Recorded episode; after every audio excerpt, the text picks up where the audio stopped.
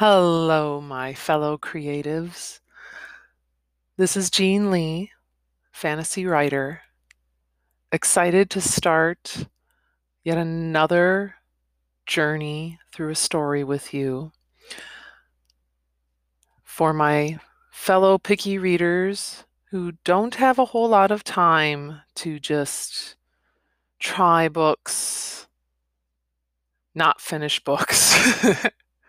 and for my writers who are always looking for the lessons to be learned in the fiction of others. This is Story Cuppings, where we will take a sip by looking at the first chapter of a book and see what we think of this story and if it is worth finishing the entire portion. For this podcast, I would like to take a look at the book Raybearer by Jordan Ifueko. And if I have mispronounced the name, I apologize. But I would like to take a look at this first chapter, not just because it is a fantasy, but it is also May, and that is the month of the fantastic, weird, and wonder and I will include a link where I can so you may see more information about this. Let's take a sip and see what we think. The first sentence I shouldn't have been surprised that fairies exist. Now, that right there, as a reader, I am intrigued. We're at the first person.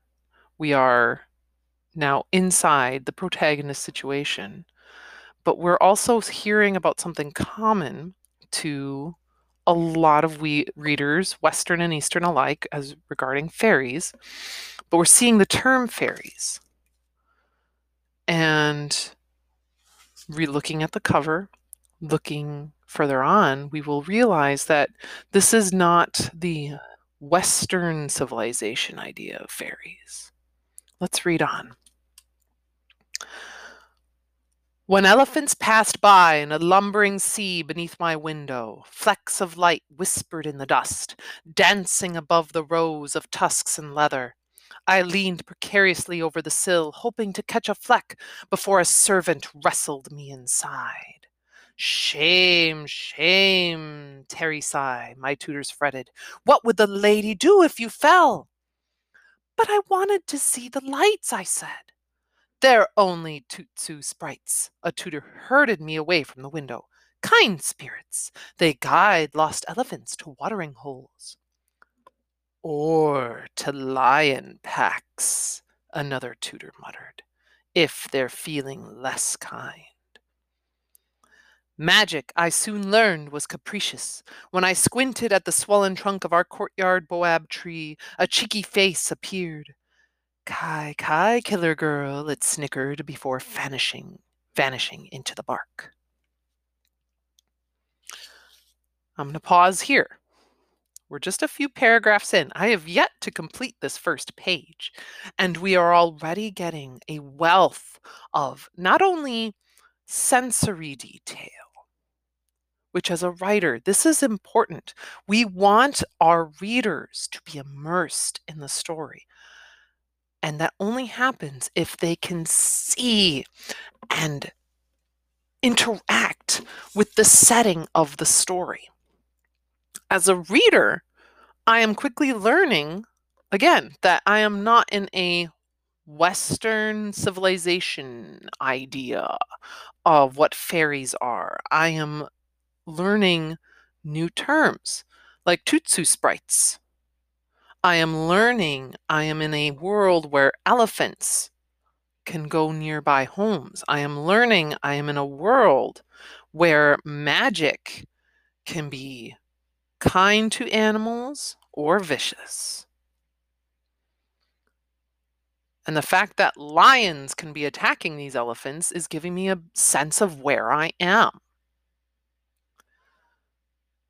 So I will say Jordan already one half of one page in has given us a good amount of information to get us immersed as readers. And as a writer, I'm seeing that all it takes is some select interactions and some select descriptions to help a reader become immersed in the world. Let's read couple more paragraphs. Let's complete this first page. I was seven when the man with cobalt fire wings found me. That night, I had decided to search Swana, the second largest realm in the arid empire, for my mother. I had crept past my snoring maids and tutors, stuffed a sack with mangoes, and scaled our mud brick wall. The moon hung high above the savannah when the Alagbato, the fairy, appeared in my path. The light glinted in his gold flecked eyes, which slanted all the way to his dark temples. He seized the back of my garment, hoisting me up for examination. I wore a wrapper the color of banana leaves, wound several times beneath my arms, leaving my shoulders bare. The Alagbato watched me amused as I punched and kicked in the air. Now, this is an interesting move as a writer because we are flashing back now. We are going into something that has happened before the story has officially started. and I mean, we're we're not one page. I just finished the first page, and so you know, to already be diving into a flashback, to be kind of moving around in time, I can be a little risky. But as a reader, I am still intrigued because what what is what is this person flashing back to? This protagonist, this girl named Tarisai. Well, she is flashing back to when a man with cobalt fire wings found her, and she's only seven at this time. So we want to know what's going on with this man with cobalt wings. And the fact that as a seven year old, kid's not scared, this kid is ready to fight. So, what happens in this interaction?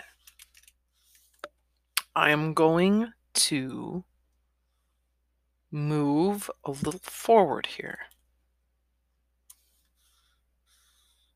A little forward into their interaction here.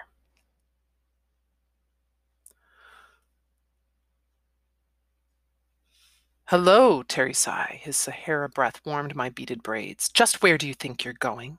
How do you know my name? I demanded. Were Alagbatos all knowing, like Am the storyteller? I am the one who gave it to you. I was too angry to absorb this reply. Did he have to be so bright? Even his hair shimmered, a luminous thicket around his narrow face. If our compound guards spotted him. Oh, I sighed. I had barely made it a mile into the savannah. Capture now would be humiliating. My tutors would lock me up again, and this time every window in Bakina House would be nailed shut. I'm not allowed to be touched, I snapped, clawing at the Alagbato's grip. His skin felt smooth and hot, like clay left to harden in the sun. Not allowed? You are small enough to be carried. I am told human children need affection. Well, I'm not human, I shot back in triumph, so put me down. Who told you that, little girl? No one, I admitted after a pause, but they all say it behind my back. I'm not like other chil- children. This was possibly a lie. The truth was, I'd never seen other children, except in the market caravans that passed Bakina House from a distance. I would wave from my window until my arms grew sore, but they never waved back. The children would stare straight past me as if our compound, manor, orchard, and houses enough to make it a small, small village, were invisible to anyone outside. Yes, the Alagbatos agreed grimly. You are different. Would you like to see your mother, Tarisai? Oh, I stopped resisting at once, and my lim- limbs hung limp as vines. Do you know where she is? My mother was like morning mist, here, then gone, vanished in clouds of jasmine. My tutors bowed surreptitiously whenever they passed her wood carving in my study. They called her the lady. I delighted in our resemblance, the same high cheekbones, full lips, and fathomless black eyes. Her carving watched as my study brimmed with scholars from sunup to moonrise. And I'll pause here. The next page, two pages, we are getting a very tightly written understanding of what this girl's life has been like. On the steady stream of teachers, the tests, the fact that she has been tested time and again as early as the age of five. But her mother, very ethereal. We, we, we do not know much of her in those two pages. We only know that whatever standards she has are higher than Tarisai can currently reach. And so she very rarely, if at all, sees her mom. And as a reader, we immediately connect with this because as a reader, we understand the importance of a child's relationship with a caregiver, whether it's a mom, a dad, a grandparent, aunt, uncle, and so on. The child is seeking love from their caregiver, from, in this case, her mom, who really isn't the caregiver here, but this is someone who clearly is present and watchful of the daughter, but yet does not seem present in a traditional way. And so we are intrigued because of this untraditional way of the parent child interaction. Now,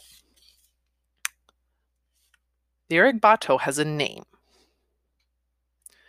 And we learn the name because of a flashback the Alagbato shares with Tarisai.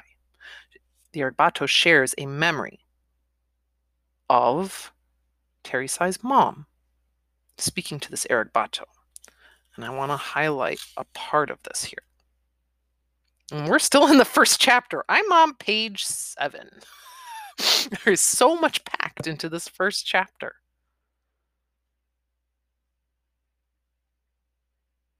The clearing is younger now, as Tarisai's looking into this memory.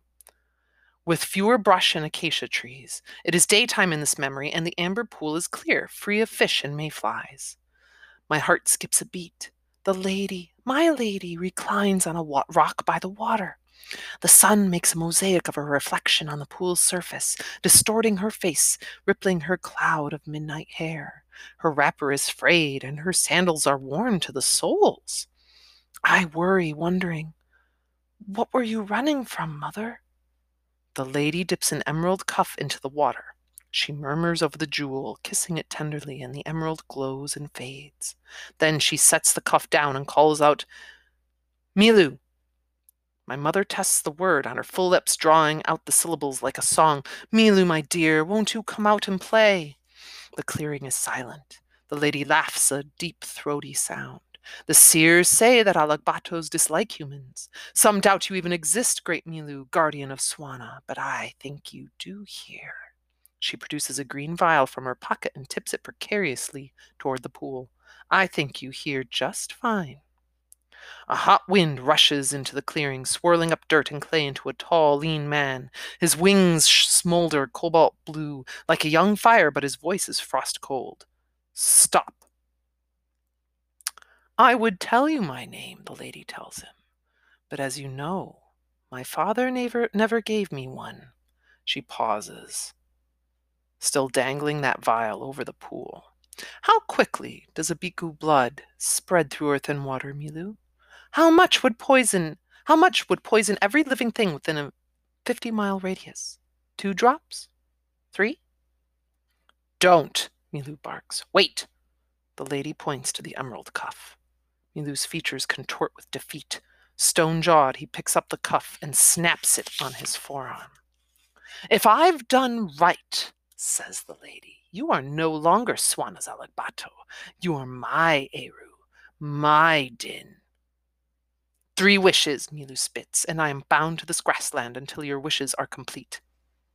How convenient, the lady sits, thoughtfully dangling her muscular brown legs in the water.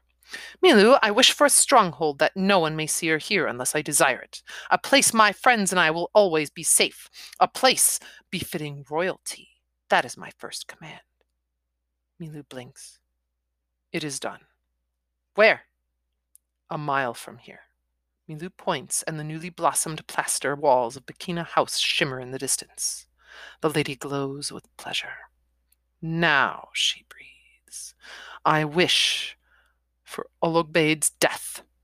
Not allowed, Melu snaps. Life and death are beyond my power, especially that life. Even fairies may not kill a ray bearer. The lady's mouth hardens, then relaxes. I thought that might be the case, she says. Fine. I wish for a child who will do, think, and feel as I tell it, an extension of myself, a gifted child, sure to stand out in a contest of talent. This is my second command. Not allowed, Melu intones again. I cannot force a human to love or hate. You may not own a child as you own an Ehru. Can't I? The lady steeples her fingers in thought. A smile spreads across her face, and her teeth are coldly white. What if, she says, my child was an Ehru? What if my child was yours? Melu grows as rigid as a tree in dry season. Such a union would go against nature. You are human, not of my kind. You ask for an abomination. Oh no, Melu. The lady's brilliant black eyes dance over the Ehru's horrified ones. I command that abomination. I'm going to pause here. I'm just going to read one more line, the very last line of this chapter. But I first want to emphasize how much character we have already received in, let's see here, eight pages. We have a mother that, as in those earlier pages, the daughter was yearning to connect with. And now, after this single flashback, everything has changed already in eight pages. For this first chapter ends with the following sentence My mother was the devil, and I her puppet demon. And we can think of that as a child's exaggeration, maybe. Or is it? There's a little bit more in that first chapter that I did not read.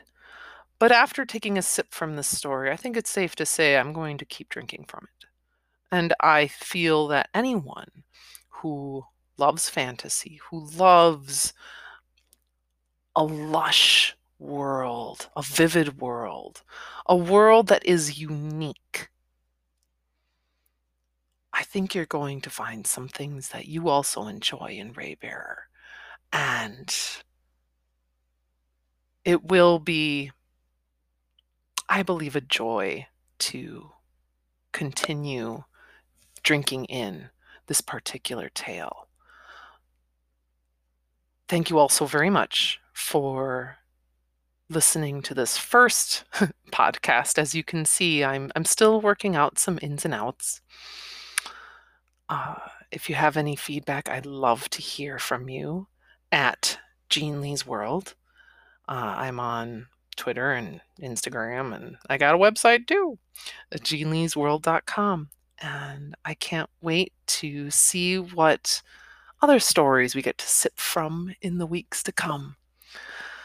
Read on, share on, and write on, my friends. Take care.